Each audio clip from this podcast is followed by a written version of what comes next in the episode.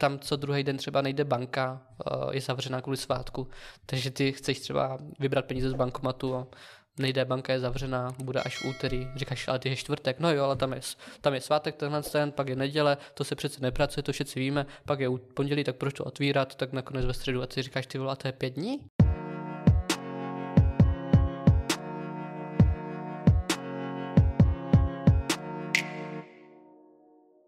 Dnešním hostem podcastu Světový je Tomáš Vejmola alias Tomík na cestách. Tak já tě tady vítám. Já děkuji moc za pozvání. Tak jo, máme zrovna tady před tebou tvoji knížku, která je o tvojí cestě s tuktukem z banku k až domů. Eh, jak to vnímáš vlastně teďka po takové době tu cestu? Máš ještě nějak v paměti nebo už je to pro tebe nějaká kapitola z Ta... minulosti? V, v, já nevím, furt to ve mně nějak rezonuje, rád si na to vzpomenu, ale už je to jako dávno, je to myslím, teďka to bude asi nějaké tři roky, neskutečné tři roky, co už jsem doma. Takže kolikrát se vzpomenu, co se tam stalo, tak ani nevím, jestli to je pravda, nebo jestli se mi to jen nezdálo, celá ta cesta.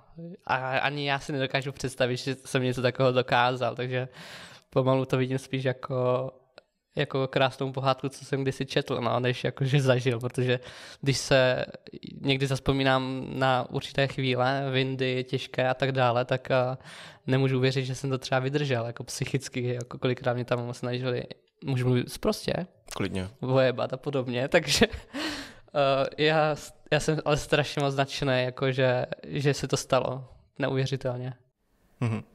Já vím právě, viděl jsem třeba rozhovor v českém radiožurnálu, tak tam vím, že třeba příběhy z Iránu v tobě ještě budili takové emoce, tak právě si říkám, jestli jako ještě dneska v to v tobě něco takového vzbudí, jako takovou nějakou úzkost třeba, co jsi tam zažíval zrovna konkrétně v tom Iránu, než ti přivezli ten tuk-tuk. Jo, tak to bylo psycho. To byl nejhorší okamžik, eh, no okamžik, dva měsíce mého života, protože jsem vlastně táhal ten tuk-tuk přes půl světa a slíbil jsem jednak sobě a taky kamarádům, těm, co mě podpořili na cestě, že přijedu domů a pro mě neexistuje, abych jako řekl, tak bohužel tak nemůžu, ne, nezvládnu to, to prostě já jsem přes eh, všechno možný musel dojet domů, i když mi to prostě už bolelo, nezvládal jsem to, docházely peníze a psychicky jako úplně jak neudržení, kopřivku po celém těle jsem měl, to bylo otřesný.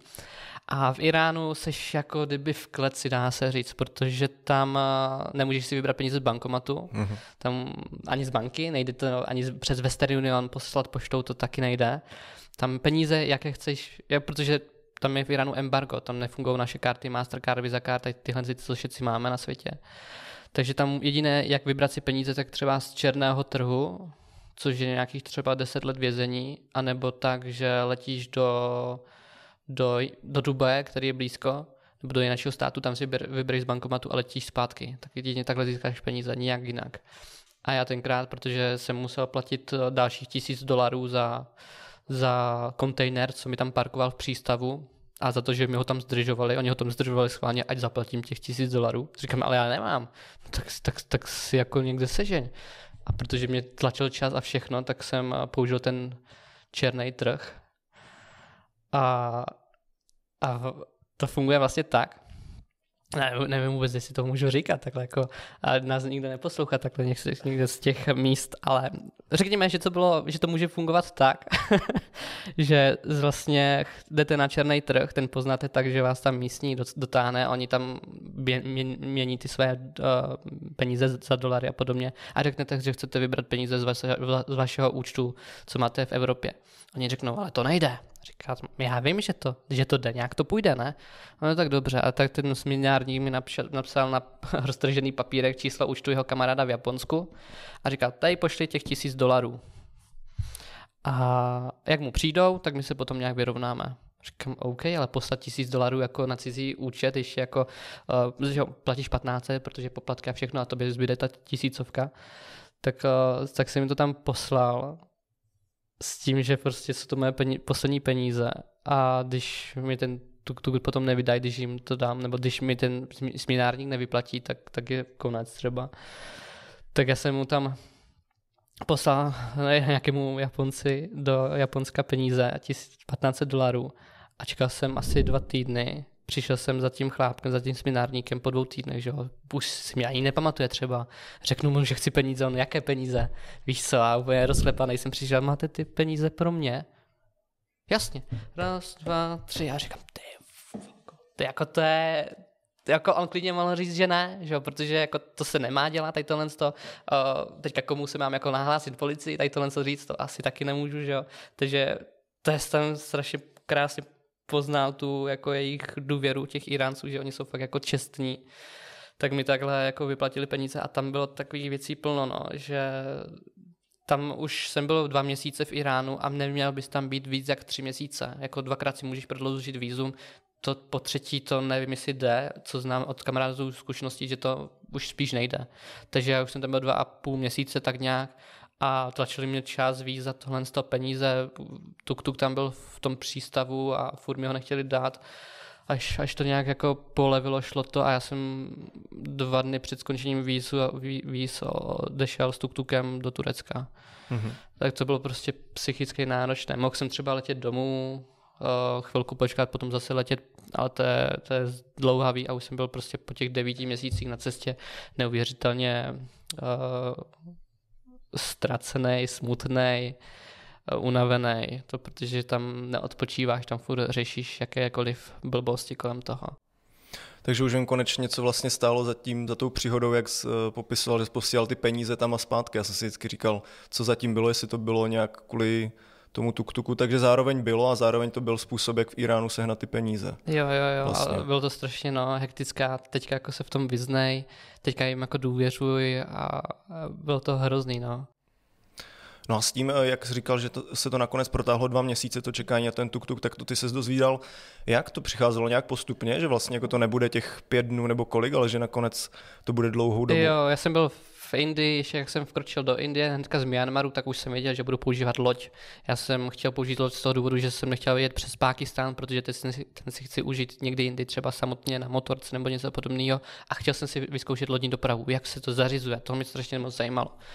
Tak jsem si to zařizoval, z deseti těch společností se mi ozvěla jedna, to je asi jedna z největších eh, tam v Indii a že mají sídlo v Mumbai. Říkám, jo, to je perfektní, tam je vlastně ten přístav, že jo, tak než tam dostanu, tak prostě jim dám informace, co a jak, kdy to potřebuji a tak dále. No a byl jsem tam, dojel jsem do Mumbai, tam jsem to řešil přímo s tím ředitelem a dostal jsem smlouvu za pět dní, že to tam připluje, což já tomu vůbec nerozumím těm lodím, tenkrát vůbec ne, ale říkal jsem si pět, lodí, pět dní, že popluje loď, to mi přijde jako i s naložením, no jasně, i s naložením, oni ti všechno odkývou, mm-hmm. všechno ti odkývou. A říkám, no, to, no tak perfektně, tak uh, jsem musel rychle do letecky do Iránu, protože mi už končili víza zase v Indii a za pět minut z 12 fakt jako letělo letadlo, takže to bylo tak tak. A ani ten tuk-tuk sami nakladají do toho kontejneru. Já už jsem tam nebyl, už jsem tam nemohl být fyzicky, do toho přístavu se nedostaneš a tak dále a už jsem byl v letadle, takže jsem přiletěl do Iránu.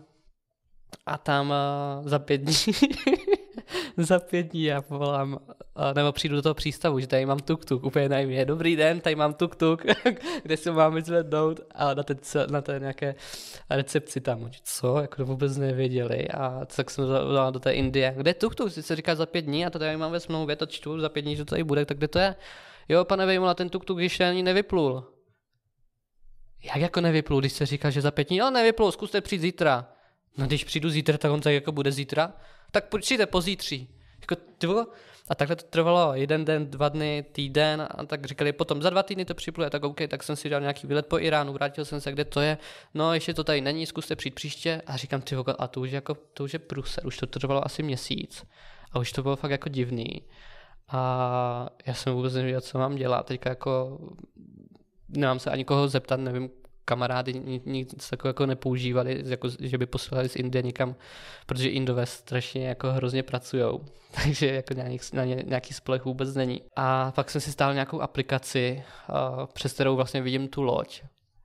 Ta stala, myslím, 900 ta aplikace a tam už jsem viděl, že ta loď se konečně hýbe. Ona už připlula do toho Iránu, ale to je jedna věc, ale než to vyloží, takže to taky trvalo. Jo, ono vlastně ne, neplulo to, přímý spojit nebyl do Iránu, to bylo přes Dubaj a Irán, takže to vlastně z, Irán, z Indie do Iránu, teda z Indie do Dubaje a potom z Dubaje do, do Iránu, takže oni mi říkali, už to tam je, pane Vejmola, ale v Dubaji, nechcete domů z Dubaje? Říkám, ty vole, jako, jak jako z Dubaje, teď jako já, já jsem si objednal Irán, teď jsem vám dal peníze, teď všechno má být v Iránu. No dobře, tak, tak, tak můžete, víte co, ale ať to máte blíž do Evropy, tak mi to pošlem do Iráku. Tam je taky přístav. A já říkám, jak jako do Iráku? Pošlete to do Iránu? Jak jsme domluveni? Já do Iráku sakra nechci, jako teďka, jako ještě s tuktukem, který je jako tuk-tuk, no. a oni, no tak dobře, tak to pošlem do Iránu, já to jak teda chcete, my to nechápeme, ale chcete to, dobře. A, a trval to fakt ty dva měsíce, protože on to tam připlujo, teďka jako musíš, uh, už to tady máte, vyzveněte si to, ale pošlete nám tisíc dolarů na účet. Jak jako, teď už jsem vám platil. No tohle to je za, mm, za použití kontejnerů, řekněme. Cože, to, to, to, to, to, to mi vůbec neříkal, jste říkal tisíc uh, dolarů, komplet všechno, přístav, všechno. Oh, něco se tady, to, to, to musíte ještě zaplatit tisíc dolarů. A když nezaplatíte, tak nevadí, bude to tady parkovat a vyplatíte potom jako parkovné 100 dolarů denně nějakých. Takže buď teďka zaplať, nebo si někde vymáhají nějakou svoji pravdu, že jako platit nebudeš, že to chceš třeba reklamovat, tak OK, ale to se tam jako nějaké spravedlnosti moc nedomůžeš, prostě radši zaplatíš teďka těch tisíc dolarů, než abys potom nevím, dva měsíce to řešil a nakonec zaplatil jako ještě neskutečnou pálku za to parkovné tam přístavu. Tak jsem zaplatil tisícovku, vzal jsem si tuk-tuk, otevřel jsem kontejner, koukám tuk-tuk úplně rozebraný, tak volám do Iránu. Prosím vás, jak to, že tuk-tuk rozebraný? Teď jako já s tím nemůžu jet? To je jako nepojízdný, 6000 km mám jet. No my se vám omlouváme, že, nás vaš, že, že vás vaše, ne, my se omlouváme, pane Vejmla, že, že vás naše firma okradla. Nicméně přejem šťastný návrat domů. Říkám, ty voga, to je jako pecka, to jako si cítíš tak strašně moc bezmocný a teďka v tom Iránu tam je vlastně to embargo a mají tam dva druhy aut, dva druhy motorek, takže tam nemáš pořádně náhradní díly. A oni mi tam ukradli náhradní kolo, autobaterii, náhradní autobaterii, nářadí, náhradní díly, výfuk. Oni mi prostě, ti indové, jak to nakládali do toho kontejneru, tak oni zjistili, že ten výfuk, ten se nám asi bude k něčemu hodit. Vůbec nevíme k čemu, ale prostě si ho vezmeme. Nebo to kolo, jo, to je kolo jenom přímo na tuk-tuk, nevím, asi ho dají někde na kolečka nebo něco, ale prostě si vzali náhradní kolo, prostě všechno, co nebylo tak nějak přibité, tak si indové vzali a já otevřu ten kontejner v Iránu a koukám, že je úplně rozpadlej. Nikde nic není. A a teďka co mám dělat, no. Tak se to hodilo na nějaký nákladáček, hodil se to do nejbližšího servisu, tam jsem jim zaplatil nějaký nájem, jako že to tam můžu používat jejich nářadí a náhradní díly, že mi můžu třeba pomoct sehnat a tak dále. Ten, ta vidlice třeba byla taky zohnutá, jak oni to dávali na toho kontejneru, tak uh, narazila, narazil ten tuk-tuk do kontejneru, do té stěny kontejneru a zohla se vidlice, takže uh, nemohla fungovat, nepružila, tak jsem ji někde v Iránu nějaké ohýbačce jsem to narovnal, ale od, od Iránu až domů to nepružilo, což nevadilo, protože nejhorší cesty byly až na Slovensku. ale z nějakých nesmyslných náhradních dílů to poskládáš do sebe a modlíš se, aby to jelo. Ono to potom naskočilo po dvou týdnech a ale dodnes tam třeba je výfuk z iránského tuk-tuku, ne, z iránského skutru, prostě tam je výfuk dodnes. A, a ještě něco, myslím alternátor, ne, ten jsem už měnil, ten byl pokažnej, protože já jsem tam někde na smeťáku nějaký našel, no, na smeťáku, někde jsem nějaký vykoupil levně, ale ten ten, ten alternátor nefungoval dostatečně, takže on se co dva dny musel dobíjet. Takže od Iránu až domů se musel vlastně tu baterii dobíjet vždycky někde přes noc, přes večer u někoho v nějakém servise za, za, zapadá slunce, tak ty nehledáš loučku nebo potůček, kde můžeš bezpečně přespat v pohodě, v pohodě a tak dále. Vždycky, jak zapadá slunce, tak koukáš, jaký servis tam můžeš jako obklíčit a hodit tam baterku na nabíječku tak to bylo z toho Iránu domů. No. Ale tam se stala právě ta nepěkná věc, to, co moc neovlivníš, to jsou ty víza, že jak se to dalo dohromady, tak jsem už mohl vyrazit. A těšil jsem se celý, celou tu cestu, jak, jak jsem to začal plánovat, tak jsem se těšil na průjezd Iránem. Prostě poušť a ty a tuk-tuk a nikde nic a ty prostě jedeš. To jsem bral jako taková vysoká škola toho mého, té mé cesty. Potom jedeš Turecko, to už je vlastně Evropa, to už jako není nějak zajímavý. A prostě Irán jsem bral jako wow, takové to, že celou dobu se to učím, Indie je taková velká zkouška a potom přes pouš Iránem, že s tuk-tukem projet, to musí být prostě zážitek neuvěřitelný. Já to právě jsem tam byl dva a půl, dva měsíce a tři týdny a za týden mi končí výzum a já jsem uh, dva a půl tisíce kilometrů od hranic, takže jsem musel použít vlak, naložil, no, jel jsem asi 150 kilometrů, zjistil jsem, že mi to prostě, že to nestihnu. Tak jsem tuk-tuk naložil na vlak a což je fakt náhoda, protože nákladní vlaky jen tak jako po světě ne, ne, neexistují, že by takhle přijížděli přes celý stát a mohl naložit třeba vozidlo.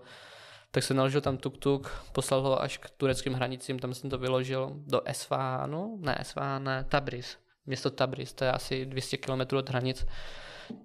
Tak jsem to tam vyložil, naložil a nasedl jsem do tuk-tuku a jel jsem do Turecka. Takže jsem prostě ten Irán neprojel. A to mě asi z celé té cesty nejvíc mrzí, no. Ale jak říkám, kdyby nebyly ty víza komplikované, tak bych klidně jako jel, no. A tam mi prostě zavazilo to, že za týden musím vypadnout ze země a vízum prodloužit nejde. Hmm. Nebo jde, ale jako zkusit to třeba lajznout nebo zkus tohle to řešit. Já jsem měl potom, co tam opravu ten tuk-tuk, všeho plné kecky, už jsem vůbec neviděl oči své, nic, já jsem byl úplně jako zničený člověk, úplně jako vyřízený. Tam pracuješ od rána do večera a nejvíc právě od 8 večer do 3 rána, jak je tam obrovský vedro. Takže v tom to máš prostě, jestli někdo byl z vás v Dubaji, tak prostě víte, jak je rozpálená v červenci a, a Bandar Abbas, prostě ten přístav v Iránu, ten je hnedka vedle. Takže to se pracuje přes večer, jak je tam obrovské vedro.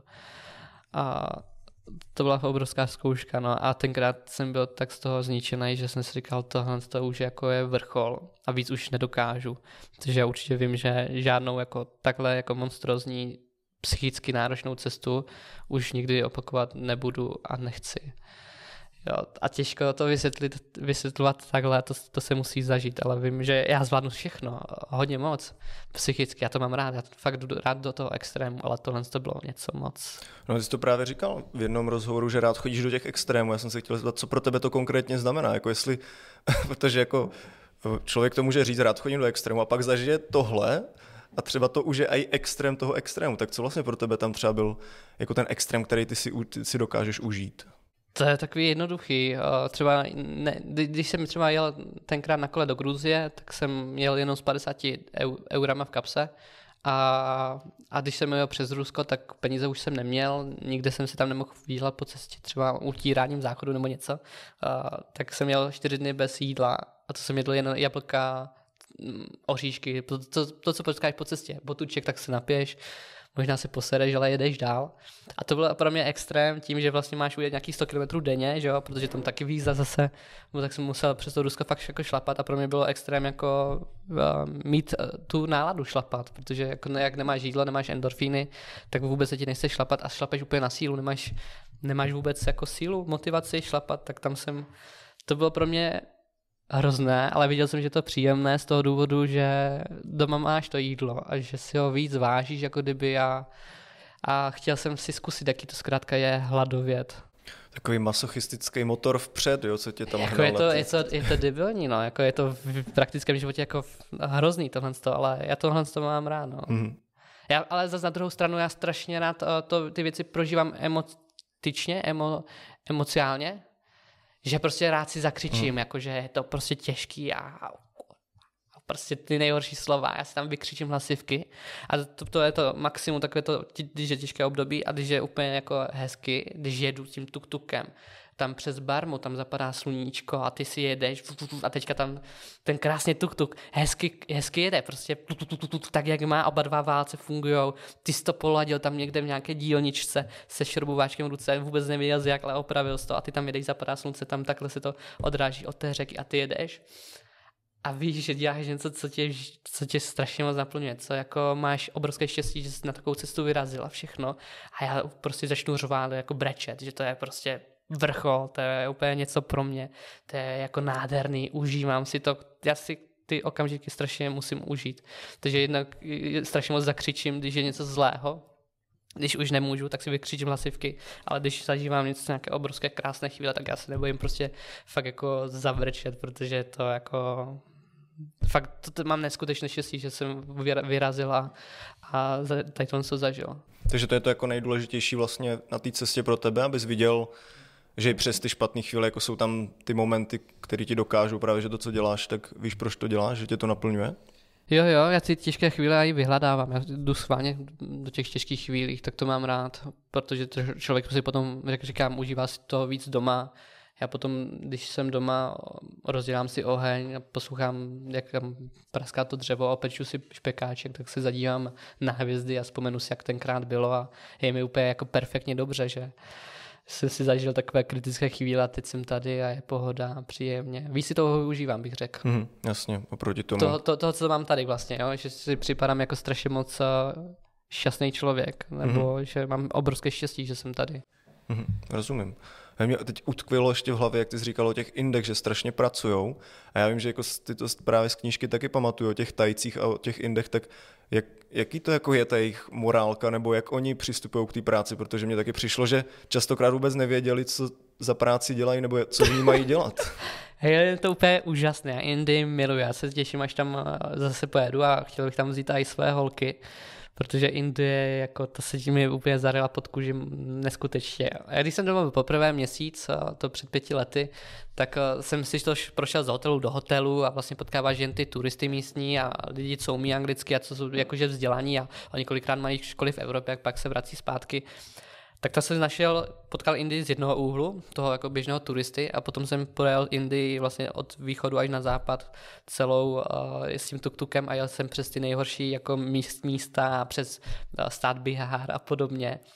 A to je vlastně bylo perfektní, no, protože ty jim třeba něco chceš jako říct a ani ti nerozumí a to jako všude samozřejmě, ale t- tam je třeba takový problém, že jak jsem byl do Indie, východní Indie, tak uh, tam jsem měl zničený řadící pák, ono je prostě řadící páka, ona jde do toho, jak, to jsem, jak, jak pohání ty kolečka nebo něco hmm. takového. A to prostě odpadlo a musí se navařit další kousek, ať do toho zapadne a může to fungovat. Tak jsem přijel do servisu, říkám, tohle to broken, jo, jako vidíš to, tzz, svařit, jo, že to nejde, že to jako logicky ukážeš a všem, všem to dojde, mechanikovi to musí dojít.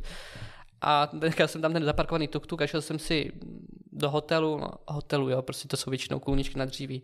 Odpočinul jsem si, šel jsem tam druhý den a to, to jako nebylo nic s tím neudělal. Říkám, tak co je, já, já ti dám, tady máš peníze, však už jsem ti dal a teďka, já to, však máš svářečku, jej bz, bz, bz, a tady mi to takhle zvětší. dobrý, dobrý, dobrý, tak jako, že jo. Tak jsem odešel a přišel jsem zase za, za den, on nic jako neudělal. že, že to je rozbité, říká. Já vím, že to je rozbité, ale prosím tě, tak jsem mu vzal svářečku, tak, tak, tak jsem mu ukázal, jak to má svařit a on, aha, aha, říkám, ty vole, že to vůbec mu nedošlo, on, oni totiž mají ty své motorky, většinou to jsou nějaké jednoduché Hondy a ty opravují celý život. A když tam vidí něco jiného, tak to nedokážou dát dohromady. Takže oni ti jako ani jako neřeknou vlastně, jako že sorry, nevíme, ne. co s tím, co kdybyste třeba zkusil nějaký jiný servis. Oni prostě se tady nechají a prostě jo, jo a nic. Jako, a, jim, a není jim to blbý To je právě, ale, ale, to je strašně nádherný, protože oni nemají ten čas, jak my. Aha. My máme hodinky, oni, oni mají čas. Dá se říct vlastně, že uh, oni nikam nepospíchají. On říká, že to udělá, ale to je jedno, jestli dneska nebo zítra nebo za týden, však kam spěcháš. Mm-hmm. Říkám, já spěchám domů. No však ale teď jsi tady. No jo, ale já, já si plánuju, že ta cesta potrvá 9 měsíců a už jsem se tady s váma zdržel dva dny a teďka už mám být tam. Aha. Že nechápou, proč spěchám, jo, víš? Jasně. Oni to neznají, oni žijou tím momentem, mm-hmm. neví, co bude zítra, na to za týden. Oni říkám vyloženě žijou tím momentem, takže když jsem mi říkal, že potřebuji to opravit, tak v dalším servise, jo dobře, tak pojď na kafe. Říkám, a já nechci kafe. A už jsem byl prostě vsteklej, že? Protože to řešíš několikrát a teďka s ním jsme domluva. Já nechci kafe, já to chci, aby bylo teďka hotový. A však já to opravím, ale pojď teďka na kafe. A já jsem tam někde v půlce v Indie nějak přepnul. Jako vlak, zase kam pospíchám, Tomáši? Kam pospícháš? Teď se potrvá 9 měsíců, možná rok, možná dva, ale kam pospícháš? Jako co tě čeká doma? Tenkrát jsem neměl ženu, dítě, nic jako práci, nic jsem neměl, nic, co by mě jako hnalo domů. Tak fakt jako pospícháš? Tak jsem fakt někdy v půlce Indie úplně přepnul a začal jsem si to mnohem víc užívat. Že když ten tuk-tuk se pokazil a že mi ho opraví, tak říkám OK, tak tak až to bude, tak to bude. A úplně jsem se uvolnil, úplně to ze mě spadlo, protože já jsem měl naplánovaný, že pojedu 9 měsíců. Protože jsem si nějak jako vypočítal, že to tak nějak asi 100 km denně cca tam nějaké představky bude. Ale říkal jsem si, ale na co? Proč 9 měsíců, víš? Že my tady strašně na všechno pospícháme a vlastně ani nevíme proč už jen jako ten princip, tak jak když jsi uh, v, supermarketu u pokladny, tak tam stepuješ a Ježíš Maria, pohněte si, prošvihněte si, tak ta paní tam združuje Ježíš Maria, honem, honem, honem, teďka teď tam si nařadí, tak děkuji, děkuji, nasle. Asi volný, ale jako stejně nikam nepospícháš, že jo? Jestli domů na zprávy, nebo jako na večeři, nebo jako vyloženě nepospícháš něco, někam, že by ti to prostě zabilo, nebo něco, víš, jako oni ten, ten čas mají a to je strašně krásný, takže tam jsem se potom na to přepnul a bylo mi mnohem, mnohem příjemněji, no. Takže jsi z toho momentu nějak tu cestu začal víc užívat? Jo, jako, že se začal třeba roz, rozhlížet víc jo. na ty místa kolem sebe, co se tam opravdu nachází. Úplně, protože fakt jako celý život žiju v tom, že pospíchám. Mhm. Musím mm-hmm. tam do práce, musím tam do obchodu, musím tam toho vyzvednout, tohle co musím udělat, takže takhle jako fakt pospíchám celý život a tam jsem zjistil, že oni nepospíchají a je to daleko příjemnější. Sice je to napřed, když jim řekneš, že něco mají udělat, no oni to udělají, vyloženě na nimi už musíš jako stát, jinak by asi neudělal nikdy nic. Ale, ale je to taky příjemnější, no. Mm-hmm. No a nevím, jestli to můžeš říct vlastně z vlastní zkušenosti, ale ta celá jako země je na tohle teda nějak naladěná, jakože jako přemýšlím jako v praxi, jo, když tam jo, někdo jo, po někom něco země, chce. Celá země. Oni to už tak jako, tam mají třeba strašně moc svátků. Oni mají, myslím, přes tisícovku bohů a každý druhý den je nějaký svátek. India je obrovská, tak každá země slaví nějaké svátky. Oni slaví třeba i Vánoce, i když to nejsou křesťané, jsou to spíš uh, hinduisté, muslimové a křesťané, to je jen maličko, ale oni to taky slaví. Oni si rádi oslaví úplně všechno. Takže tam co druhý den třeba nejde banka, uh, je zavřená kvůli svátku. Takže ty chceš třeba vybrat peníze z bankomatu a nejde, banka je zavřená, bude až v úterý. Říkáš, ale ty je čtvrtek, no jo, ale tam je, tam je svátek, tenhle ten, pak je neděle, to se přece nepracuje, to všichni víme, pak je pondělí, tak proč to otvírat, tak nakonec ve středu a ty říkáš, ty vole, to je pět dní? No, jo, pět dní. Jakože jim to nějak nepřijde, no. A to je strašně, strašně příjemný, jako. Pro nás úplně nepředstavitelný, ale tam je to faj, fajný. A to samé i s tou lodí, jo. To byl ředitel největší té společnosti, co lodní společnosti, co eh, převáží ty lodě, kontejnery takhle. Takže ten eh, byl vzdělaný, všechno, ten měl výšku a tak dále, ale měl, ale měl ten, ten svůj systém indický, jakože ono to připluje za pět dní nebo za dva měsíce, to jedno, ale ono to připluje. Všakam pospícháš. Takže to musíš tak nějak trošku přijmout, no, že to ti řekne asi každý, kdo s Indama nějak obchodoval, uh, že ta jejich morálka je hrozná jako pracovní, ale jako hezká svým způsobem, jo, ale pro nás nepochopitelná a těžká. Takový pomalejší život. Prostě. Pomalejší život. Hm. Jak se říká, že ve středověku někdo ani... udělal eh, kolik udělal rozhodnutí za celý život, to dneska Evropan udělal za jeden no. den, že jo? takže Indové Pr- mají spíš ten středověký lifestyle. Já ale říkám, no je to, je to, je to strašně příjemné, jako ale pro nás jako nepředstavitelné v tím, v jakém my teďka žijeme světě, životě, tady v Evropě, tak pro nás nepředstavitelné. Jasně. Tak když řekneš tady, že chceš vyměnit dveře, tak oni jo, vyměníme je a mm. to je všechno. Snažil se právě eh, třeba knížkou nebo tou svojí cestou předat i něco z tohohle, jako mindsetu toho nastavení právě tady lidem v Česku nebo, nebo v Evropě? Mm, jak to myslíš přesně? Mm, no říkám si právě, co jsi chtěl třeba jako předat právě knížkou nebo tou svojí cestou, jako nám, co mělo být to tvoje poselství, jestli třeba i něco z toho bylo, eh, něco z toho, co se naučil, z toho, jak jinak přemýšlet i o tom čase, jestli něco z toho bylo v tom. To, to tam knížka pár takových pasáží, jako mého takového obohacení obsahuje, ale knížka v prvním, eh, v prvním pořadí měla být eh, zábavná, veselá a ať je to prostě těžký příběh nebo jako náročný, že to jako je plno lidí třeba nezvládlo, tak uh, já jsem z toho nechtěl udělat žádnou takovou tu klasickou obálku, kde máš ten motor a, a ty tam stojíš takhle, jako že jsi drsnej, že jsi to zvládl. To já jsem spíš naopak chtěl udělat veselou obálku, uh, veselý příběh a vlastně ukázat, že všechno jde, když se chce, vše, každý problém má řešení a víc, více než jedno. Takže tam je plno věcí, kde já jsem byl úplně na dně, no plno věcí, a pár tam bylo, že jsem to chtěl vzdát, ale buď jsem se odhodlal, že vím, že do budoucna to prostě přinese nějaké to ovoce, že když tam je v Indii ošino okradli, nebo v tom Iránu, že jo, jak jsem byl ten rozebraný tuk-tuk, tak jsem věděl, že to jako nejhorší, co může, může jen být, ale když tohle to zvládnu, když to přečkám, když to opravím, když se nevzdám, když prostě si udělám další čas a dojedu s tím domů, tak z toho budu čerpat celý život, že jsem se tenkrát nevzdal a dojel jsem až domů. Takže takovéhle věci jsem tam do té knížky psal, že i přesto všechno, že to, že to člověk všechno zvládne. A tak jak v životě, tak i v knižce to jde všechno nahoru a dolů. Když si máš tam zákonitě dobře, tak jak u nás ve světě, v našich životech se máme dobře, tak samozřejmě to za chvilku spadne a něco se nám pokazí, někdo, něco se stane.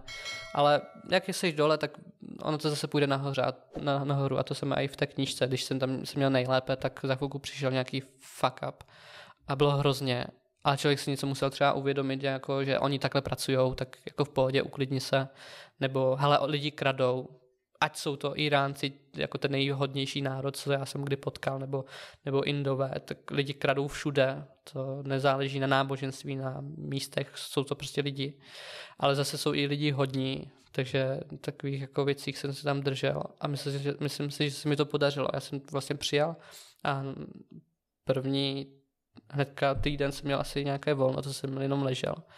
A už jsem začal potom hnedka psát, abych to, co mám ještě v hlavě, abych to do té knižky vlepil, no, dokud je čas. Takže poselství bylo zkrátka pobavit, inspirovat taky.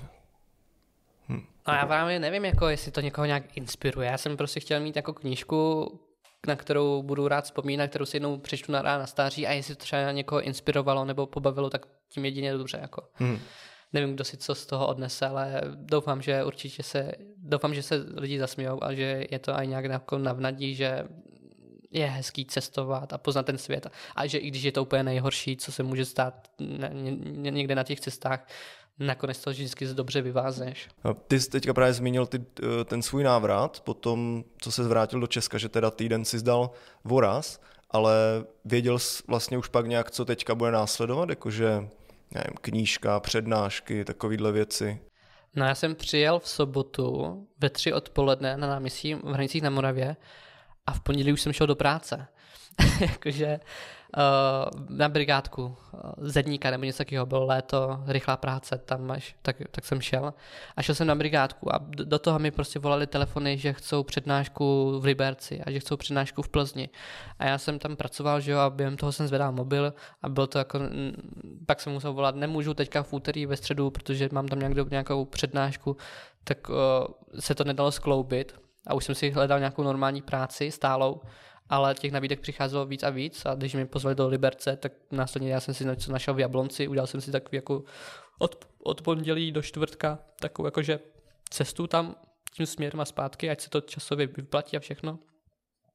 A kamarád mi říkal, ten, co byl se mnou na cestě Adam Kruťa, že on byl se mnou v Turecku, že mám si vykašlat na tu práci jakoukoliv já hledám, protože stejně ví, že někam odjedu, ať se vrhnu na ty přednášky, že se mu líbí, jak, mám, jak, jak já povídám na těch přednáškách, že to je zajímavé, ať si to prostě zkusím. A protože já jsem plno musel i zrušit kvůli tomu, že jsem měl nějakou tu práci tam, tak jsem říkal OK a šel jsem do toho naplno, takže jsem si natřískal jako úplně strašně moc, nehorázně moc přednášek. Já řeknu třeba 150 plus školy, firmy, domovy důchodců, buď mě oni pozvali, nebo jako v těch školách, nebo já jsem jim napsal, ale mám tady nějakou přednášku o Tajsku, třeba ve vašem osmá třída má zeměpis Tajsku a tak dále, jestli by se chtěli. A lidi se ozvali, nebo učitelé se ozvali, nebo fanoušci napsali, hele, my máme v naší škole hledáme nějakou cestovatelskou besedu, jestli nechceš přijít. Říkám, jo, tak můžeme to zkusit. A, a takhle jsem žil asi dva roky, no, než přišla pandémie. Mm-hmm asi by to bylo jenom rok, že bych, že jsem, ne, dva roky, dva roky to bylo a jak už vlastně končila pandémie, nebo jak začínala pandémie, tak já už jsem řešil, že už pojedu někam na cestu, ale přišla pandémie a mě vlastně skončily ty přednášky. Takže to tě vlastně živilo? Jako, jo, živím to. Živilo a... tě to, že jsi byl cestovatel teda? No, jako a žilo to hezky. Uh, dělal co tě baví, jako jakou máš práci, že prostě tam dvě hodiny povídáš o zábavné historky a lidi to poslouchají, naslouchají tě a po konci ti zatleskají. Jako já takovou práci jako moc neznám, že ti prostě po práci zatleská zákazník. Takže to je strašně moc příjemné, já jsem se v tom našel, uh, obrovsky mě to nabíjelo, ať už to třeba vyprávíš po 150. Tak ten příběh byl tak silný, že já kolikrát u toho na konci jako ukápne slza, nebo jako, že i ty příběhy kolikrát a nemůžu uvěřit, jaké se staly a i fakt po 150, když to povídáš a vidíš tam ty lidi, že to třeba nějak zajímá, nebo jako vidíš jim to na očích, tak se ti to krásně povídá. ale přišla pandemie a bohužel mi to skončilo, no. Mm-hmm. Tak také nemilá. No a po té cestě, jak se vlastně na tebe začali lidi jako nabalovat jako fanoušci? To už byli někteří z té předchozí cesty do Gruzie, nebo to začínalo teďka na novo? Uh, jako jak jsem vyjel na tu tuk-tuk cestu? Jo, jako jestli vlastně už měl nějaký fanoušky jo. předem, nebo postupně po cestě, jak třeba zveřejňoval videa, jestli se začali přidávat, sledovat. Já jsem si vlastně založil 2016 facebookovou stránku Tomík na cestách. Tomík, protože jsem chlap jako hora. A všichni jako od dětství mi říkají Tomíku, tak říkám, hele, ta stránka má být jakože uh, pravdivá, mám mít někam na cesty, tak chci ukázat tak, jak to je, jak úplný prostě blbeček bez zkušeností, bez ničeho, jaké to je, když vyjede do světa. A tenkrát jsem měl do Indie a do Nepálu a to už jsem dával na ten Facebook. A lidi to začalo víc a víc zajímat, přibylo, nějak přibylovalo víc a víc lidí a pak jsem měl na to jako do Gruzie, to, to bylo to samé a pak samozřejmě velký ohlas měl potom ten Bangkok. To jsem eh, tam nazbíral vlastně nejvíc těch fanoušků, nebo těch lidí, co to vlastně tu stránku lajkli. A, ale jako, no, takhle to bylo.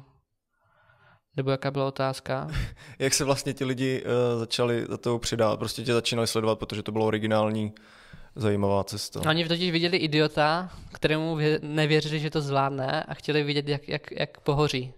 Aha, takže to byla pro tebe výzva, jo, vlastně. Jo, já jsem chtěl ukázat, že jako nám není nic, jako co bych jako nezvládl. Že to sice těžký bude, že já vím, že to je těžký, že nejsem mechanik, nevím, jak to opravím, ale že se to naučím. Že nevím, jak zvládnu jet přes Indii nebo Irán, ale že, že to prostě já domů vracet bez toho nechci. Mm. A tenkrát jsem měl dost času, však i mám, mě jsem říkal, že předu za rok nebo za dva. Takže jsem měl dost času a lidi to nějakým způsobem lákalo, zajímalo. Tenkrát vlastně, no, myslím, že to bylo asi zajímavé pro ty lidi. I pro mě to bylo zajímavé, protože já, proč jsem začal i ten Facebook mít, protože já jsem vlastně neznal nikoho, kdo, nebo nesledoval nikoho, kdo cestoval. To byl rok 2016, já jsem viděl, že jsou trabanti, že do Dominika na cestě a vlastně nevidí, nedíval jsem se nikoho na YouTube, nebo neviděl jsem tam nikoho, kdo by měl nějaké zajímavé videa nebo něco, tak jsem si říkal, hele, tak dneska už je internet úplně všude, eh, budu dělat nějaké večerničky každou neděli, třeba to bude někoho zajímat, ale hlavně se to taky dělá pro sebe, protože až budu starý, tak se na to podívám, říkám si, ty foga, ty jsi kokot. Co jsi tam dělá za blbosti, jo? takže to bylo, takhle jsem to, takhle jsem to dělal no, během cesty.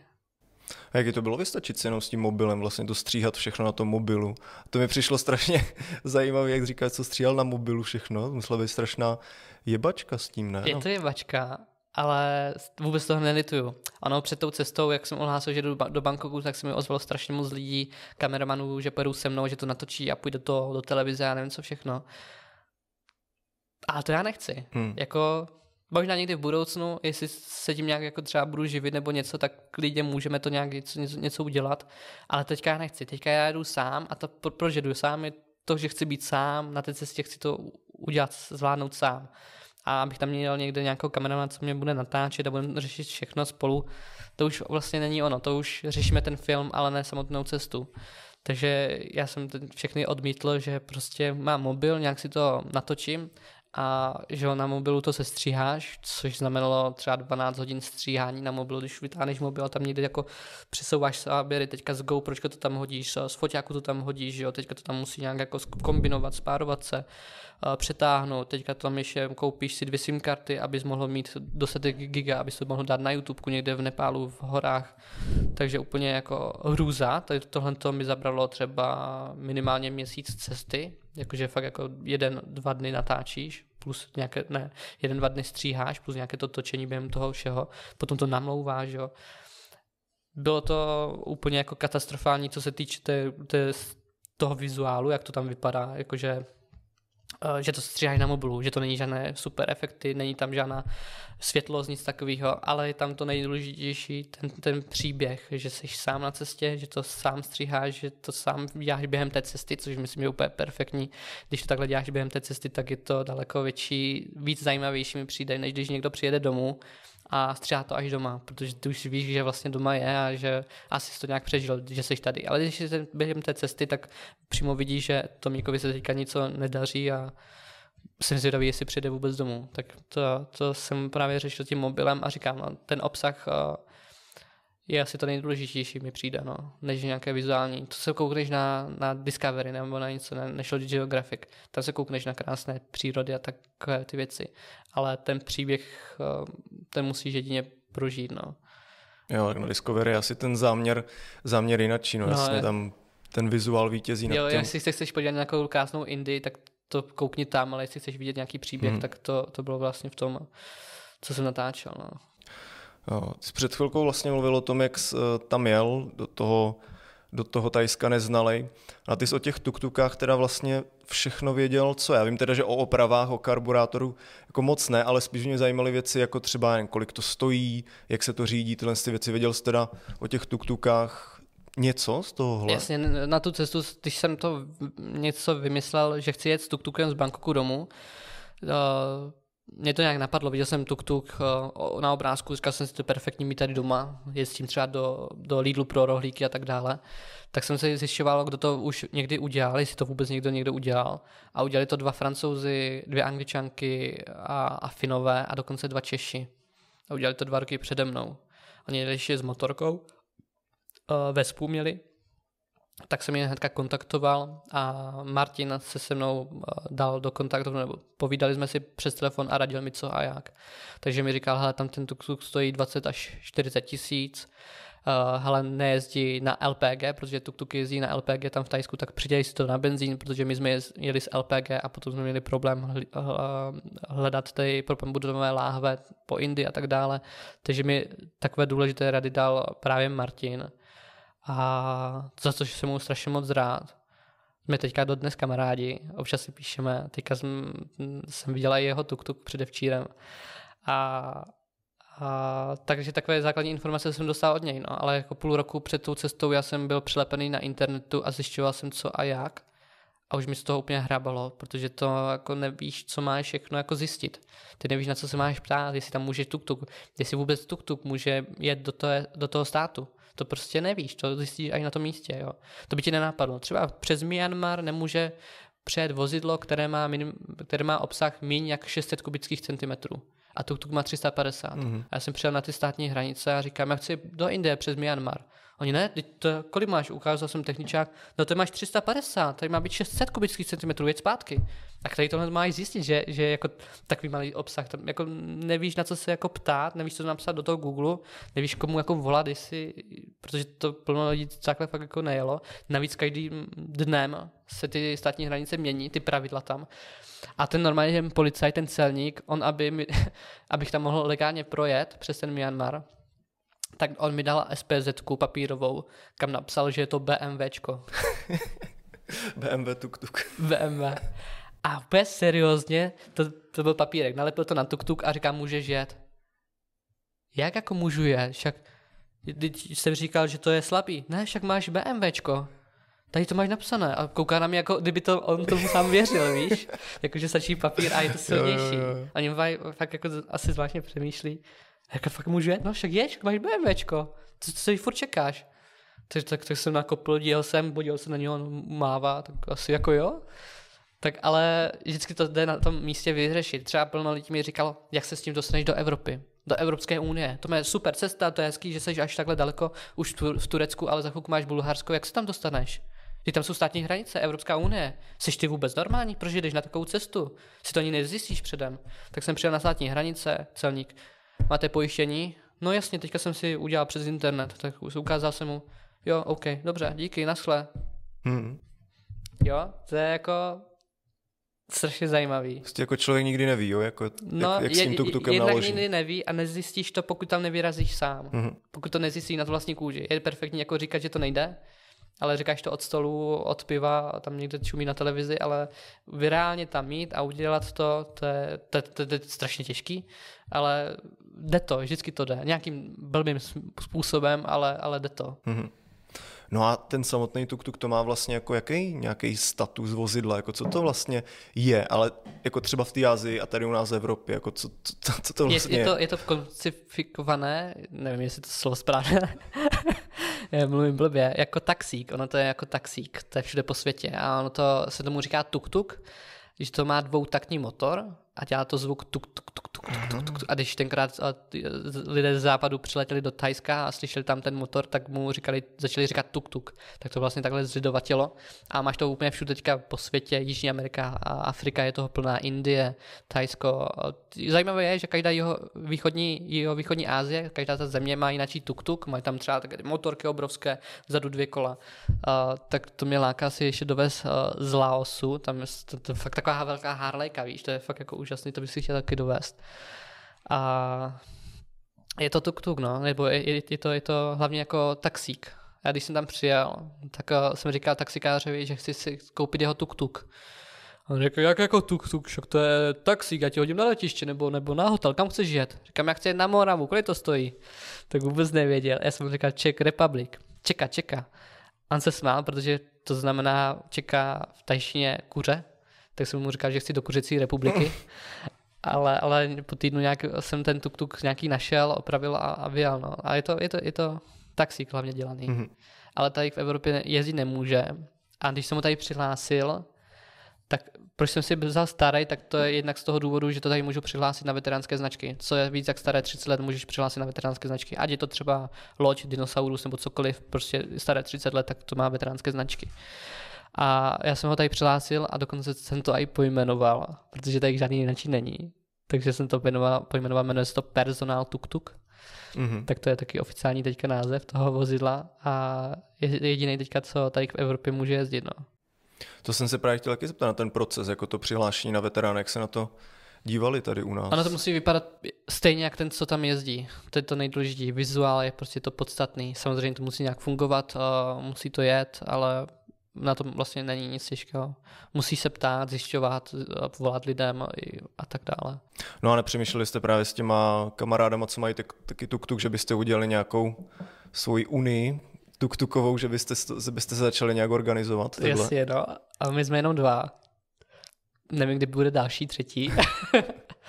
Ale on, oni kluci přijeli z té cesty a prodali ten tuk-tuk nějakému sběrateli. Mm-hmm. A, myslím za 100 tisíc a, a ten, ten se k tomu moc nemá, ten má jako sbírku svých veteránů a ten tuk-tuk je nepojízdný, tam mu, mu někde leží, nevím, jestli ho chce nějak popravovat nebo něco. Já s tím v kontaktu s tím pánem nejsem, a, takže jestli budeme dělat nějakou unii, tak to možná jako dovezu si nějaký další z toho Laosu nebo, nebo z Afriky, z jeho Jižní Ameriky a asi tam vecpu moji rodinu, no, ať, ať jsme aspoň dva nebo tři lidé. Nebo si mohl stát třeba dovozcem tuk-tuku do Česka a Slovenska. No jedině, kdybych si to, jedině, kdybych si to, kdybych si to sám přivezl. No. Aha, a to je právě strašně hezký. Když jsem psal Martinovi, že jak dovezl ten tuk-tuk, jak byli dva roky přede mnou, tak jsem říkal, že chci taky si dovést tuk-tuk. On říkal, ty ho si chceš dovést, to je super nápad. A víš co? Nemůžu ti ho dovést já, protože já bych moc rád zase znovu jel. Mm-hmm. Což se mi strašně moc zalíbilo, že on, oni tam byli 9 měsíců a, a taky měli plno kotrmelců a, a taky by vyrazil no, znovu. Já taky. Mm-hmm. No a ty jsi chtěl právě s tuk-tukem potom vyrazit do Afriky, teda pak přišla teda pandemie hmm. a v Africe taky tuk-tuky jsou normálně zvykem? Uh, jak jde, jak, jaký stát, není to taková tradice, jak třeba to Tajsko, tam to vyloženě jako když řekneš Tajsko, tak ten tuk-tuk si vybavíš, přímo i ten model, ale v Jižní Americe, nebo v té Africe takový, takový, jako ta tradice tam není, ale nějaké tam jezdí. Já jsem si ho chtěl dovést z jeho, z jeho Africké republiky, tam úplně ze spodka Ed nahoru po východním pobřeží. Uh, tam právě nejsou ty tuky tak známé, tak tolik tam není, ale nějaký seženeš. Ale jel bych nahoru přes Tanzánii, Keniu a tak dále, no. Mm-hmm.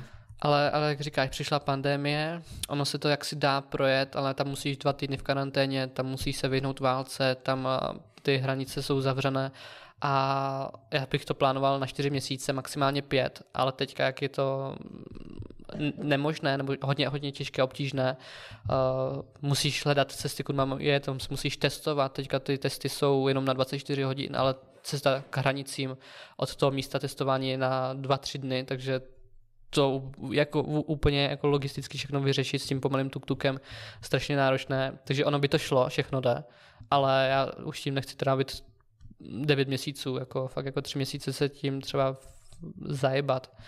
Zvlášť teď, když mám rodinu, víš, že už přemýšlím jinak.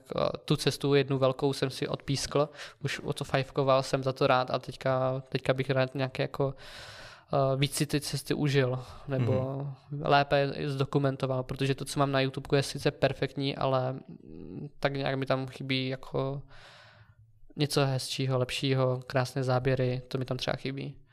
A to člověk nemá čas, když, uh, když má tady třeba tuk-tuk a musí ho opravovat na každém kroku.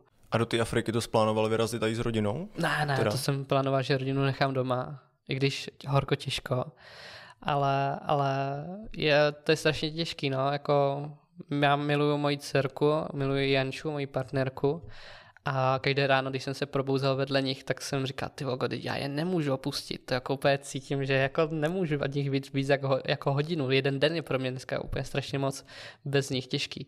Ale to srdce dobrodruha prostě těžko jako mu řekneš, ale tak nic, jo, že prostě bohužel.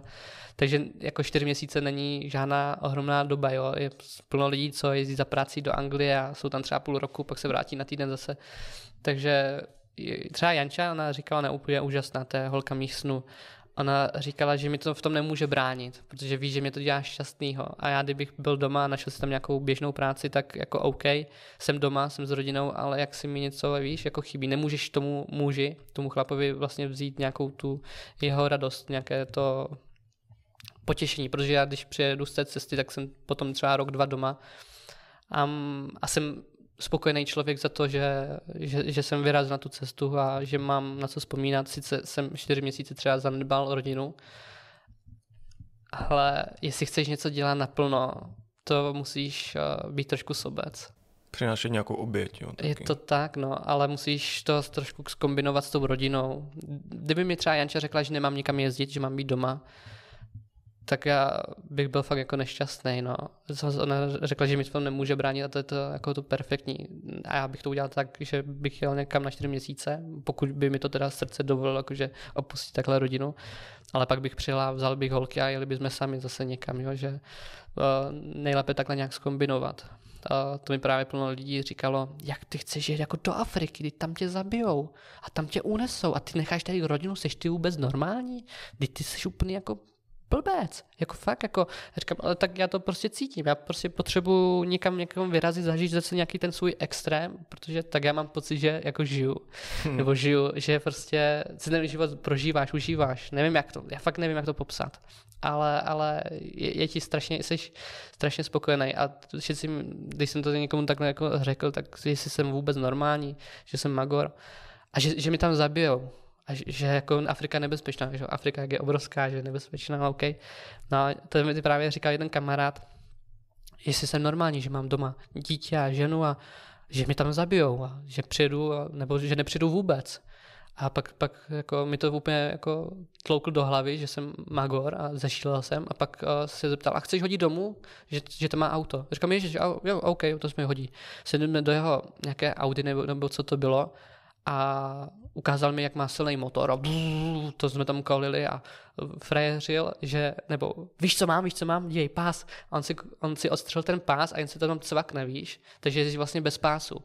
A, a mě, mě frajeřil, jako, že jezdí bez pásu. A já říkám, ty tak kde to jako, jako ty mi říkáš, že nemám jít do Afriky, že tam je zabijou, ale ty si tady 120 přes město bez pásu a ještě frajeříš, máš doma tři děti a jsi za frajera a, a mě říkáš, že jsem kokot, když, když chci jako na čtyři měsíce jako do bezpečné, fakt jako bezpečné Afriky. Jo. Když jdeš přes východní část Afriku, tak to je prostě Chorvatsko. Tam nejsou lidi, že by prostě s tebou přišli od, od střely lidi. Jo. Oni taky nechcou do vězení nebo nechcou jako být uh, za to trestání. Že jo. Tam se nic takového neděje a to je největší takový mýtus je to také strašně zajímavé, no, pozvat ty lidi, kteří říkají, že mě tam zabijou a přitom dělají takovéhle, jako, víš. To je super pohled na věc, no, tady s tímhle s tím příkladem v tom autě. Takový fakt jako dva světy, který ten člověk vůbec jako nevidí, přitom on riskuje daleko víc, než právě ty, kdyby vyrazil do té Afriky. No. Kolik lidí zemře jako v takhle procentuálně na, na silnicích mm-hmm. za to, že se nepásá, že jsou fréři a kolik tam v zahraničí, když tam jsou někde nějací řekněme třeba dobrodruzi, tak ví, kam mají jít, co mají dělat, že je večer, tak tam nepůjdou dál do té vesnice, že to tam neznají, tak prostě budou kempit tady, jo. Tak, tak, takový jsou lidi kolikrát. Mm-hmm. No a s tou rodinou, uh, jako dokázal by si to představit jako nějakou tu variantu s tím tuktukem? Já vím, v jednom videu říkal, že nějak ta dětská sedačka by se tam Jasně. dát dala, takže jako uh, umíš si to představit? Jo, jo. Uh, S tuktukem přímo ne, nebo s tím mojím ne, ten, ten je fakt jako veteránek a já bych ho chtěl nechat prostě Ázie ukončená, tuktuk mám tady zaparkovaný v garáži, občas si ho projedu, jedu s ním na ro, do, do Lilu na rohlíky, ale určitě bych vzal nějaký podlnější uh, v Indii jezdí krásné, nebo v Kolumbii, Jižní Americe, ale my teďka vlastně příští už vlastně středu, středu beru naše auto, my máme jednoduché Rapida 1.2, uh, maličké autíčko, tak uh, jedeme s holkama do Gruzie a zpátky autem na dva měsíce. Takže to začne, tak vyzkoušíme si, jestli to vůbec zvládneme nebo ne. Mm-hmm. A to mi taky bylo když jsem to někomu zmínil, a už to radši nikomu neříkám, ani Janči říkám, ať to nikomu neříkám, protože nás budou mít za blázny. Vy jedete takhle a jedete s autem, ať jste normální, když tam vás unesou v Černé hoře. Jak jako unesou, když to jako neexistuje, aby tam někdo přišel a unesl nás. A když tam, tam, tam je to nebezpečné. A co se vám stane, když třeba píchne kolo? tak zavolám odstahovku třeba, jo, že to jako všichni mají za to, že... Že tam že, není odstahovka. No, že to, jako odsud na východ, že je všechno prostě úplný bordel, jako je tam bordel jasně a že to je nebezpečný, nevím, ale jako, že, že jsi úplný blázen, no. Samozřejmě to bude těžký, máme roční rok a čtyři měsíce dcerku, takže to bude náročný, ale jedeme na dva měsíce, to je 4 tisíce kilometrů tam, takže to je 100 kilometrů denně maximálně. Takže to není nic náročného. No.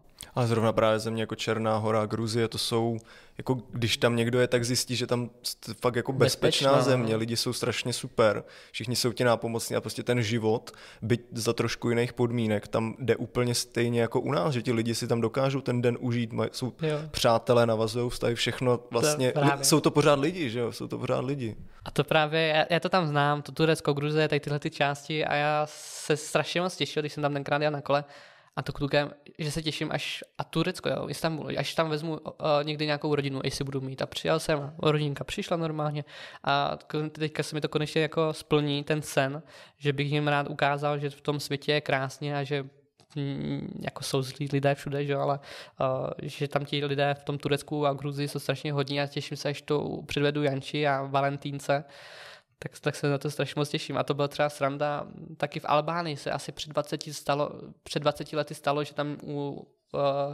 unesli nějaké čtyři Čechy uh, a dali nějak zabili a tělo na orgány nebo něco takového, že, ale dokonce na tom i napsaná knížka, a to mi taky lidé říkali, kdy tam teďka nedávno zabili nějaké čtyři turisty a pak šli na orgány. To bylo teďka nedávno v Albánii a vy tam jedete. Říkám, to je 20 let zpátky, to bylo jako úplně jináčí doba, všechno, jo, takže to je jako perfektní, protože ona se většinou se tam něco jednou stane a pak to lidi mají celý život v té hlavě. To jak když jsem tenkrát letěl třeba do Indie, tak mi kamarádka říkala, ty letíš do Indie, kdy tam byl teďka ten teroristický útok. Říkám, teďka, tak, se, tak jsem se to vygooglil, teroristický útok nějakých 6 let zpátky a úplně jako, jako Indie, jak je obrovská. Ty nemáš ani šanci, aby se ti něco takového jako stalo, takže to kolikrát sranda. Protože nikdy si nepřečteme zprávu dnes do Albánie zavítalo tisíce spokojených turistů a zase spokojeně odjeli. To že? se prostě nerado čte, no. no to je, jako, jasně, nám se může stát něco hroznýho. To je prostě bohužel, uh, ale budeme se vyvarovat, že jo, takovým jako věcím nepůjdeš naproti, budeš dělat všechno pro to, aby se to nestalo, ale co chceš, celý život sedět doma na gauči v bezpečí, hmm. v hodlí, ale ten život uteče takhle a ty jsi vlastně nic nezažil. Byl jsi doma na gauči dobrý, tam si okopal zahrádku dobrý, uh, tam si šel na pivko dobrý, ale ten život, který máš a tu, ty možnosti, co tady máme v České republice, že můžeme do kolika zemí jako bezvízově a všechno a že máme ty peníze, že můžeme cestovat. Kolik 5% populace světové si může dovolit letat, let, letět jako. A my tam patříme a místo toho třeba sedíme doma to je úplně jako, mi přijde strašná škoda, no. A já jsem dostal obrovský dar vlastně od rodičů ten život a mi přijde úplně nesmyslné, abych ho jako proseděl doma, nebo jako můžu dělat cokoliv jiného, něco jako, ale já jsem se našel v tom cestování a, a Janču to taky baví a chci to ukázat i naší dceři a že to je tam ve světě krásný, no. Přece jenom my v Evropě máme takovou tu svoji bublinu a světa je daleko, daleko víc, než jak ten moderní, který my tady známe. No, no jasně. Jak ty se teďka díváš třeba právě na cestování teďka v pandemii, jak, ty to, jak to vnímáš? Hej, já nejsem epidemiolog, takže moc, moc ne, tomu nerozumím, uh, nedokážu se ani pořádně, přiznám se, vyznat v těch zprávách, co je pravda a co ne, ale přijde mi zvláštní, že lidi třeba říkají, že nemáme cestovat, uh, že právě ti, co jedou do nějakých těch zemí, kde je to třeba nebezpečné a pak si sem přivezou nějak, nějakou tu nemoc, že mi to přijde nějaké zvláštní, že tohle jsou ty největší rizika, když uh, ty jdeš tady do obchodu a tam je milion lidí, ty jdeš tady na zastávku a tam je taky milion lidí, jdeš do, na diskotéku do baru, tam je už stovka, dvěstě lidí na, na festival, tam je už tisíc lidí, nikdo už nemá roušku a to mi řekl, že asi ta největší rizikovost tam ale, ale ne, nemyslím si, že by to mělo být jako, že by si přivezl někde ze, ze zemí, kde tam sotva se třeba potkáš s nějakýma s těma lidma. Jsi většinou sám se sebou nebo s rodinou a občas do nějakého obchodu sadíš si roušku. Ale, ale právě i proto jsem nejel do té Afriky, abych tam třeba nejel přes nějakou vesnici, tam někoho třeba nakazil a podobně, takže uh, i z toho důvodu jsem do té Afriky ne, nejel. Ale tady jako my jsme na očkovaní uh, a tady to pojedeme úplně co nejvíc jako bezpečně, dá se říct, nebo mm. jako nebudeme zbytečně chodit na nějaké festival nebo něco takového. Ale říkám, já nejsem epidemiolog a nevyznám se v téhle době informací, co je dobře, co ne. Je toho strašně moc. Ale svědomí mi říká, buď opatrný. Ale hlavně je, že plány na obětí světa tuktukem v nějaké formě ještě přetrvávají, že jo, aspoň aspoň v srdci a, uh, a Ale myslím, a že to další asi dva, tři roky nebude hmm. no, možný, než pročkuješ nějak Afriku, přijde další mutace. Uh, když, jestli pojedu do Afriky, tak uh, asi nějak stopem nebo něco takového, ale s tuktukem. Ano, s tím vozidlem prostě máš problém přejet ty hranice, když tam se jedny uzavřou, nevadí, půjdeš na ty druhé, ale hnedka je to už 15 dní, než tam třeba dojedeš Uh, ty jsou taky zavřené a už máš třeba měsíc spoždění, je to, je to hodně těžké, když to, když jdeš stopem, můžeš na let, stop, sko, skočit na letadlo, letět a jsi v pohodě třeba zase v další zemi a tak dále. Mm-hmm. S vozidlem je to strašně pracné, no. Vlastně ta odklon té Afriky to tě přivedlo k tomu eh, k aktuálnímu crowdfundingu na tvoji knížku, co jsi, uh, o, to, o té cestě na kole do Gruzie. Jaký to bylo to vlastně takhle sepisovat několik let zpátky? A připrav, připravit potom ten crowdfunding. Jo, eh, já jsem to, já jsem přijel z, toho, z té Gruzy a hnedka jsem začal řešit uh, tuk-tuk. Ale protože tady si v Česku nevydělám dost, tak jsem letěl do Anglie, tam jsem pracoval manuální práce, tam někde na skladu, nějaký Amazon nebo něco, ten se stavěl ten sklad, tak jsme ho stavěli tři měsíce. Zkrátka rychle vydělat peníze a během těch volných chvíl jsem si psal prostě ty zážitky z té cesty, že si přeju to vydat, ale pak přišla hnedka ten tuk-tuk, přijel jsem na ten tuk-tuk, potom jako kolo těch přednášek, knížka a tohle to, takže si vždycky tak nějak povolnu, co se mi jako nějak chytlo v hlavě, co jsem si vzpomněl, tak jsem to zapisoval do té knížky a postupně nějak jako tvořil. Vyloženě přeskakoval z kapitoly na kapitolu, tam jsem něco dopisoval a až teďka to nějak jako dopadlo, že už je to dohromady. A říkal jsem si, že když nevyšla ta Afrika, tak zkusím aspoň ten crowdfunding. Ale uh, nastavil jsem tam částku, myslím, 175 tisíc korun. Ale myslím, že tam je ještě nějakých 13%. A že se to ani snad ani nevybere, protože uh, do toho musíš dát nějaké peníze na tu reklamu, aby, aby se to zveřejnilo, aby to, aby to viděli ti lidé, kteří by si to třeba případně koupili, ale nemají prostě, ne, nevidí to. Takže to je strašně těžký a já jsem si říkal, jestli do toho mám dát aspoň těch 20-30 tisíc, abych to podpořil. A nebo vzal holky na výlet a vyhrál ten výlet. Tím, že ne, že bych jako knížku odsunul, že už nechci, ona prostě je hotová a když je, jako třeba na ní teďka čas není, a jakože dotvořit ji nebo jako nechat ji vydat, tak, tak třeba dám někdy jindy. Ale dal jsem tam právě těch 175 tisíc, aby se to zaplatilo. Zaplatilo se korektura, zaplatilo se ilustrace, tisk knížky, který vyjde třeba na těch 100 tisíc. Takže já si teďka myslím, jestli chybí nějakých 15 dní nebo 20, já už na, tom, na ten startovač nekoukám. Já jsem si tenkrát říkal, ale buď to se zvládne vybrat těch 175, anebo to bude obrovský propadák. Bohužel ono to je fakt jako strašně málo, bych řekl. A už nemám, myslím, šanci se to nějak eh, dopátrat k tomu, aby, aby to bylo vydané. No. Tak to, to mě celkem mrzí, protože ono už je to vlastně na světě, jen to dát dohromady, ale nedávám tomu velkou naději. A ty jsi to chtěl teďka udělat teda samonákladem? Jakože už ne před, už jo, ne před jo, jo. nakladatelství. Protože když to vydáváš před vydavatelství, tak uh, oni udělají úplně všechno. ale jsi trošku limitovaný. Mě třeba tady limitovala, uh, oni, oni se mi ozvali před cestou, půl roku před cestou, že bych mohl napsat pro ně knížku pro Albatros, uh, C-Press. A říkám, že jasně, tak, tak jsem byl úplně nadšený, protože já jsem třeba, já jsem byl úplně jako na úplně levej od základní školy až do dnes. A tak se mě píšel, že někdo chce, abych napsal pro ně knížku, tak jsem to podepsal, ale, ale člověk uh, tam se nic nevydělá a jelikož uh, já už mám rodinu a potřebuji mít prostě stálý příjem, nějaký jako stabilní a musím i šetřit na důchod a takové věci na, na stáří, tak uh, ty máš vlastně z prodané knížky 9%. Hmm, to je pár kor, desítek korun, To je 25 korun hmm. nebo něco takového což uh, prostě není moc. Uh, můžeš, můžeš to, tu knížku prodávat i na besedách, ale ty si to vykoupíš s 30% slevou nebo něco takového, máš toho 100 korun, dá se říct, takže to mi dělalo vlastně největší zisk, tady tohle, to, že jsem to na těch přednáškách, ale teďka přednášky nejsou. Na podzim a jaro mám přednášky taky už domluvené, ale ty zase spadne. Takže pro mě by bylo i těžké tu knížku vlastně uh, umět prodat, nebo umět, mít kde prodat, protože když si to vydáváš samonákladem, tak z toho máš mnohem větší marži, ale máš tam počítateční náklady a taky musíš to umět prodat. A já mám hrozný marketing, nebo jako já nejsem žádný obchodník nebo něco takového.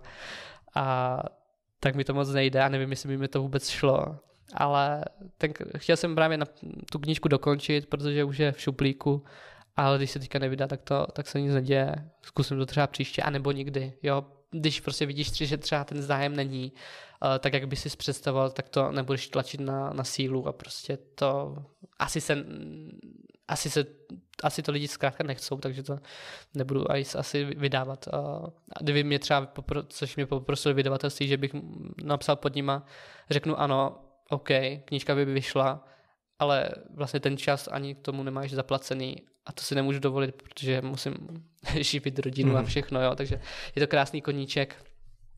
Asi takhle, no, taká, taká brigádka ale, ale strašně mě to potěšilo, že, že mě poprosili vydavatelství tenkrát, ale, ale jsi tam trošku limitovaný, třeba já jsem tam měl 200 stránek mít mm-hmm. na roční cestu, je to sakra málo a já jsem tam třeba přeskočil měsíc v Malajzi, ne, dva měsíce v Malajzi jsem přeskočil a podobně, jako zajímavé, zajímavé storky.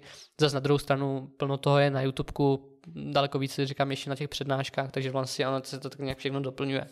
A myslím, že vlastně je to i perfektní, že těch 200 stránek, protože ono, jak se vlastně říkali, že to se rychle čte a to jsem i potřeboval. Nestážím knížky, které se prostě těžký, dlouze čtou. To, to se potom s člověk ztrácí, pak už se mu nechce, teď tohle mají za tři hodiny a, a pak si to třeba doplníš tou přednáškou nebo, nebo YouTubekem. Jo, četlo se to dobře. dobře se to četlo. Uh, tak jo, hele Tome, díky moc, že jsi dorazil do podcastu popovídat tady o cestě a nejenom o cestě, o všem ostatním. Taky moc děkuji za pozvání. Jsem rád, že jsi přišel a díky divákům, posluchačům, že jste s náma zůstali, vydrželi, sledujte nás, sledujte Toma a mějte se krásně. Čau. Nazdár.